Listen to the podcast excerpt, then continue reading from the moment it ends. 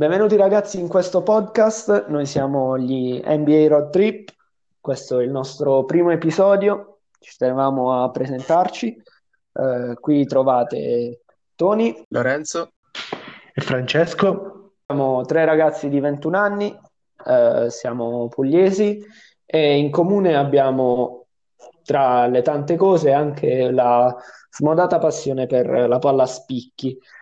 La nostra passione è nata in, in momenti diversi. Eh, il primo ad affacciarsi in questo mondo è stato sicuramente Francesco, eh, poi sono arrivato io e per ultimo è arrivato Lorenzo, che si è affacciato a questo mondo da, soltanto da pochi anni, però è stata diciamo, una passione travolgente, giusto Lorenzo? Sì, sono un novello, però cerco di mettermi in carreggiata. Lorenzo inoltre è stato subito folgorato dalla squadra che sarà al centro dell'argomento di questa sera, ovvero Milwaukee. Giusto Lorenzo? Sì, è proprio Milwaukee perché io l'ho uh, cominciato a seguire qualche anno fa, non ricordo di preciso, ma comunque era nel pieno dell'ascesa uh, e del, della messa al centro de, di Giannis quindi adesso sono un po' uh, in fermento per vedere questa squadra vincere qualcosa. E quest'anno punterei molto al titolo, anche se comunque ci sono tantissimi super team. E inoltre darei per, per l'ultimo anno la chance per la panchina a Budenholzer. Bene, bene. Cosa ne pensi eh, tu, Lorenzo, in questo momento eh, anche di come si è mossa la dirigenza per eh, cercare di eh, migliorare le possibilità del team di arrivare in fondo a questi playoff?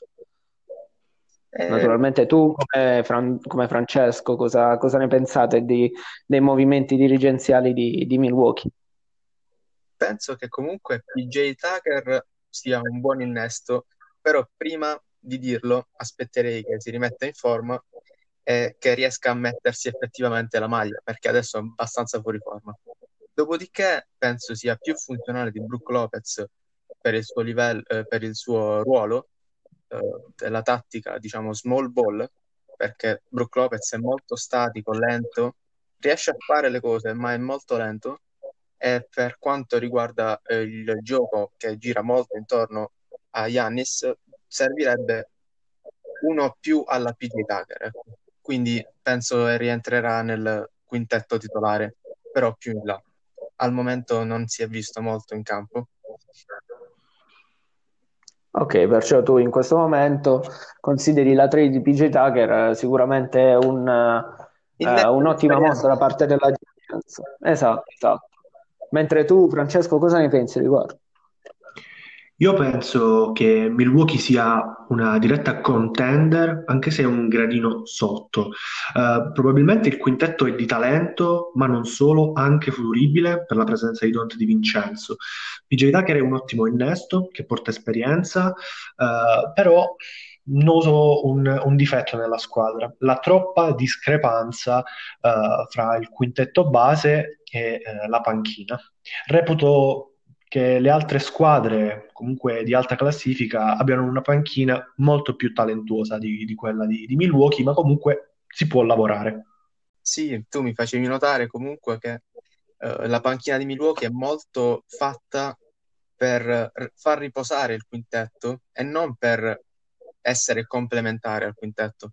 Questo significa che uh, nella panchina per la maggior parte sono tutti tiratori, quindi sono fatti per cercare di prendere più punti possibili mentre Yannis e company sono fuori, mentre le altre squadre hanno comunque squadre che possono essere considerate un quintetto titolare, vero?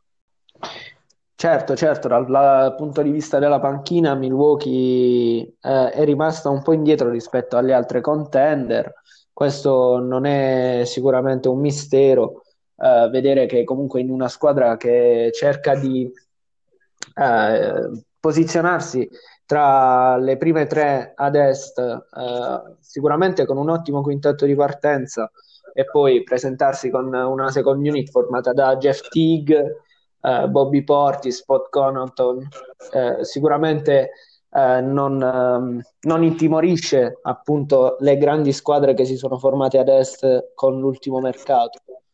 Però eh, fatto sta che comunque la, la first unit, ovvero i titolari, eh, rimangono di assoluto livello. Giusto? E io, io reputo, reputo, Milwaukee una squadra improntata sulla difesa e la difesa di Milwaukee è ehm, diciamo fatta ad hoc per contrastare le altre contender. Il problema è che, come abbiamo visto negli anni scorsi, negli anni precedenti, sia Toronto, ma anche Boston e Miami siano, siano stati in grado di fermare Antetokounmpo con uh, alcune strategie come il 3-2 o il, il raddoppio dei, dei lunghi. Quindi eh, bisogna lavorare su questo aspetto, secondo me. Forse Yannis dovrebbe lasciare un po' troppo. Forse Yannis dovrebbe lasciare la palla al playmaker e accentrarsi di più in aria. Sì, eh, comunque questo... ultimamente, ultimamente, lo stanno facendo. Non so se eh, può, potrà essere duratura questa cosa, però nelle ultime partite l'ho notato una certa uh, predisposizione al playmaking da parte di Drew. Infatti, Drew Holiday nelle ultime due o tre partite ha fatto il carrier high e l'ha anche replicato. Sì, sicuramente, ma l'altra domanda che volevo porvi è se voi considerate appunto il colpevole dei recenti successi di Milwaukee, perché comunque come squadra abbiamo, ne abbiamo parlato, è una squadra che sicuramente può puntare a, ad andare in fondo, ad arrivare in fondo ai playoff. Magari voi reputate anche un po' colpevole il modo di giocare di Giannis, che tende a non uscire mai dalla sua zona di comfort, ma eh, preferisce rimanere sui suoi standard e magari questo influenza un po' in maniera negativa le prestazioni della squadra, no? Oppure voi date, uh, non so, ritenete che il colpevole sia seduto in panchina, eh, sia più che altro un problema, di, un problema derivante dalla tattica? Secondo me è, un, è una, diciamo, problematica multifattoriale, ovvero sicuramente dipende un po' dall'ego di, di Yannis, che magari mette sempre in mostra i suoi punti di forza, però a volte spesso danneggiando gli interessi della squadra. Però anche l'allenatore probabilmente mette, ci mette del suo, perché come faceva notare Francesco, che per comodità chiamerò Franz, eh, è, una, è molto recidivo eh, l'allenatore a fare questo tipo di prestazioni durante gli anni, ovvero andare molto bene durante la uh, regular season e poi nei playoff un po' andare a, per- a perdersi. Però io darei come ultima chance quest'anno. Io quest'anno mi aspetto qualcosa in più, però chissà, il tempo darà solamente risposte. Tu cosa ci dici a riguardo, Franz? Beh, in realtà Budenholzer secondo me ha una parte di colpe perché Milwaukee fino a qualche tempo fa ricordava molto Atlanta del 2014, quindi quella squadra formidabile che riuscì a fare addirittura 60 vittorie, però poi cadere contro LeBron ai playoff. Um, loro sicuramente una squadra che assomiglia molto, però Ehm, vedo che quest'anno Milwaukee si sia rafforzata anche aggiungendo Drew Holiday, un giocatore formidabile. Io provo un, un, un amore nascosto per Drew Holiday sin dai tempi di, di Nola, e quindi secondo me il giusto innesto mm, colui che ha fatto, che ha fatto uh, fare il salto di qualità a Milwaukee è proprio Holiday.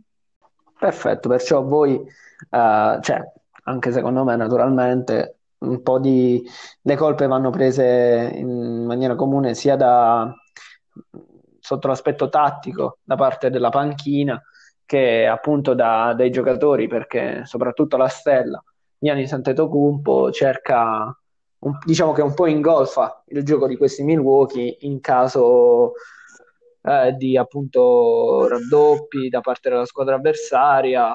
Quindi un po' subisce la difesa.